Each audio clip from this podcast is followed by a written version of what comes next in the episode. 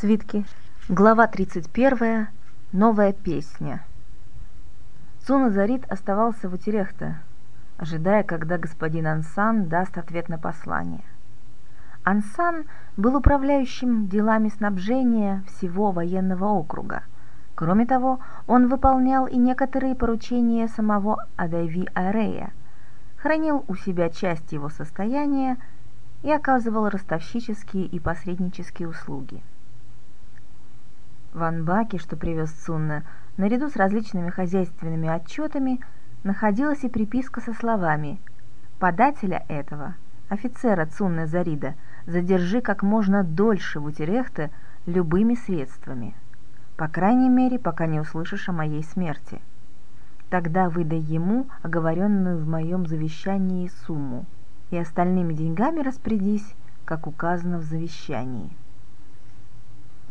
Первое время молодой человек только досадовал на медлительность господина Ансана. Потом, когда ему передали, что господин Ансан заболел, он почувствовал неладное, но продолжал ждать. Слух об осаде шестого гарнизона уже успел просочиться в Утерехте и взволновал Зарида. В очередной раз, придя справиться о здоровье чиновника и получив все тот же ответ – он собирался уходить, как вдруг на лестнице его догнал юноша, служивший у Ансана письмоводителем. «Послушайте, приходите сегодня вечером в таверну Нубы на окраине у реки. У меня есть к вам дело. Это очень важно. Я войду туда и пробуду недолго, а когда выйду, следуйте за мной.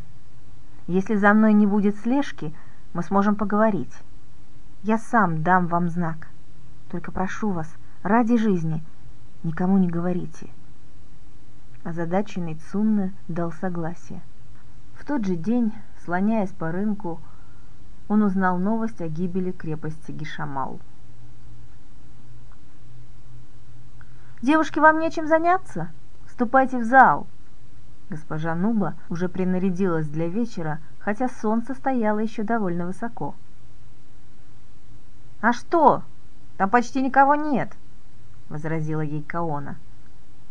«Слово «почти» нельзя отнести к посетителям, ты знаешь. Каждый, кто вошел, уже почтенный гость, и встречать его нужно, как полагается. Ваша выручка зависит от ваших манер и старания. Ну, живо, живо!» Хозяйка прогнала их с кухни. «Это ее выручка зависит от моего старания, а моя от Ньелия и его отца», — проворчала Каона. «Господин сегодня придет?» — спросила Мана. «Обещал. Вот я и не спешу работать. Надо беречь силы до вечера». Господин Ньели последнее время часто посещал таверну Нубы. Он был сыном богатого человека. Его отец, потомственный советник, городской представитель в Совете наместника провинции – владел землей и поместьем. Чтобы сын хорошо разбирался в денежных и хозяйственных вопросах, господин Идаре отдал его на выучку своему знакомому, господину Ансану. Мана удивлялась, что могло связывать молодого отпрыска старинного рода и простолюдинку Каону.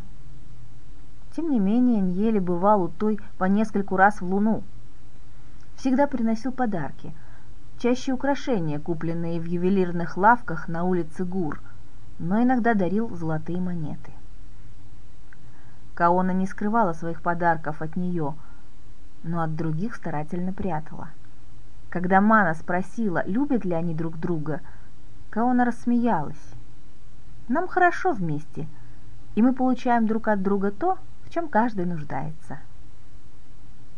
В зале в самом деле было мало людей – из прилично одетых, а только такие входили в круг их обязанностей, Мана определила одного и указала на него Каоне.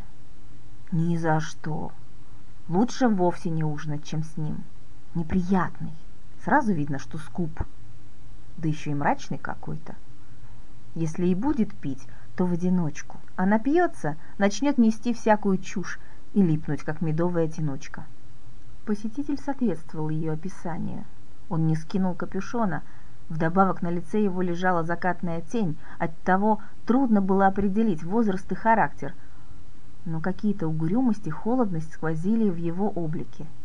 Заказав немного, он ел медленно, старательно пережевывая пищу, не глядя по сторонам, сосредоточив внимание на содержимом своей миски.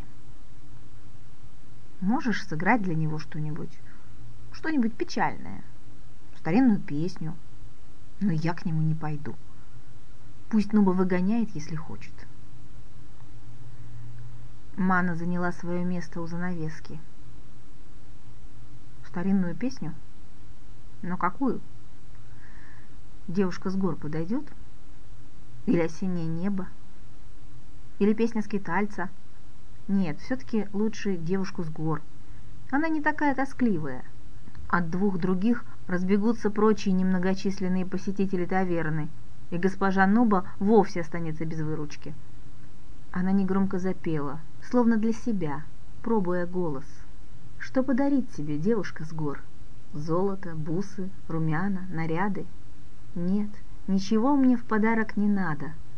Ярче алмазов снега на громадах, Ярче парчи полыхает костер. Чем удивить тебя, девушка с гор? Царским дворцом или садом чудесным? Нет, лучше роща, где нежные песни птиц раздаются, и склон тот отвесный, что свою тень над ущельем простер. Ждешь ли кого-нибудь, девушка с гор, Витязя смелого в звонких доспехах? Нет, не ценю я военных успехов, Воин убийцей устанется смехом. Жду я того, кто полюбит простор. Мана видела, что ее пение привлекает внимание — Люди поглядывали на нее с интересом. Эту песню она пела нечасто, и вообще старую мелодию мало кто знал здесь. Мрачный посетитель сидел, не поднимая головы. Лишь когда Мана закончила, он взглянул на нее. Мельком, отложив ложку. Она ждала, что, завершив обед, неприятный гость расплатится и уйдет, но тот попросил еще что-то у служанки. «Ладно, споем печальное», — подумала Мана и начала песню скитальца. В этой песне речь шла о юноше, который пустился в странствие, получив отказ из уст любимой девушки. Нигде он не находит пристанища и, тоскуя, предвидя скорую кончину, просит донести последние слова любви до жестокосердной красавицы. Но и эта песня нисколько не тронула посетителя. Он пил маленькими глотками вино, и не проявлял ни к чему участия. «Правду», — сказала Каона, — «неприятный. Не стоит и глядеть в его сторону. Подойти бы, да и спросить, ведь вы пить совсем не хотите, а пьете. И в таверне нашей вам скучно. Зачем тогда сидеть?» Мана мысленно произнесла эти дерзкие речи и сама испугалась. Не сорвались ли непочтительные слова из ее языка? Нет, вроде бы их никто не слышал. Тут Каона, которая куда-то отлучалась, вернулась. Они немного поболтали, ожидая вечерних посетителей, а потом пришел и молодой господин Ньеле. Мана забыла об угрюмом и как-то, окинув взглядом зал, с облегчением заметила, что его уже нет. В тот вечер ей довелось немало спеть и сыграть. Зала наполнилась людьми, госпожа Нуба могла быть довольна – когда Каона и господин Ньели скрылись наверху, в коморке девушек, Мана сделала желанную передышку. Она знала, что Каона не посмеет уединиться с гостем надолго. Ей за это влетит от хозяйки. Нуба не разрешала уделять постоянное внимание кому-то одному. Если в зале много посетителей, девушки должны были поочередно присаживаться то за один стол, то за другой. Скоро они вернутся, а пока можно выйти на улицу и глотнуть свежего воздуха. Она не оставила Кайты и так и вышла с ней на крыльцо. Прохлада ночи охватила ее. Жив ли господин Юджи? Где-то он. Никаких вестей, никаких надежд. Она присела на ступеньку и вся отдалась мелодии, захватившей ее вместе с одиночеством. Слова пришли сразу, внезапно, из ниоткуда – и Мана испугалась, что позабудет их в отсутствии чернил и никты. Она повторяла их про себя снова и снова, облекая в песню. Смотришь на звезды, смотришь со звезд, я не узнаю об этом. Ветер ночной твое имя принес мне шелестящим приветом. Пусть десять тысяч растерянных слов мы никогда не услышим. Ветер шепнет тебе, с нами любовь, если мы помним и дышим. «Ты что? Кому ты играешь?» Каона взяла ее за плечо. «Никому. Так, для себя». «А, красиво. Я раньше не слышала. Сыграешь для Ньелли?» Он уже собрался уходить. Пусть послушает. Может, в другой раз?» Но Каона не стала внимать ее возражениям. Потащила за стол, где сидел сын советника, и заставила сыграть сочиненное на крыльце. «У тебя талант! Держи!» Молодой господин кинул Мане серебряную монету. Когда он ушел, хозяйка сделала Каоне знак, чтобы та перешла за стол, где уже были выпиты чарки гостей, и веселье набирало силу. Подсаживаясь к пирующим, Каона, встревоженная какой-то мыслью, шепнула «Кажется, я забыла вернуть ему кое-что. Сбегай в нашу комнату, посмотри у меня под тюфяком. Если найдешь, догнать и отдать. А сможешь, я буду должницей». Ладно, только как-нибудь отведи глаза хозяйки. Да чего там? Мне ли привыкать? Каона уже беспечно улыбалась. То, что лежало у Каоны под тюфяком, было тугим замшевым мешочком примерно с ладонь длиной. Свиток. На ощупь догадалась Мана. Но к чему он здесь? Не читала же Каона его. Она и читает только по складам, Мысли пронеслись и погасли, как взметнувшиеся от костра искры в ветреную ночь. Удобно прятать такие вещи под химаты на груди. Она быстро и незаметно прошмыгнула на улицу через кухню. Мана знала, где живет молодой господин. Но даже если бы он направился не домой, путь его все равно бы лежал единственной ведущей из квартала дорогой.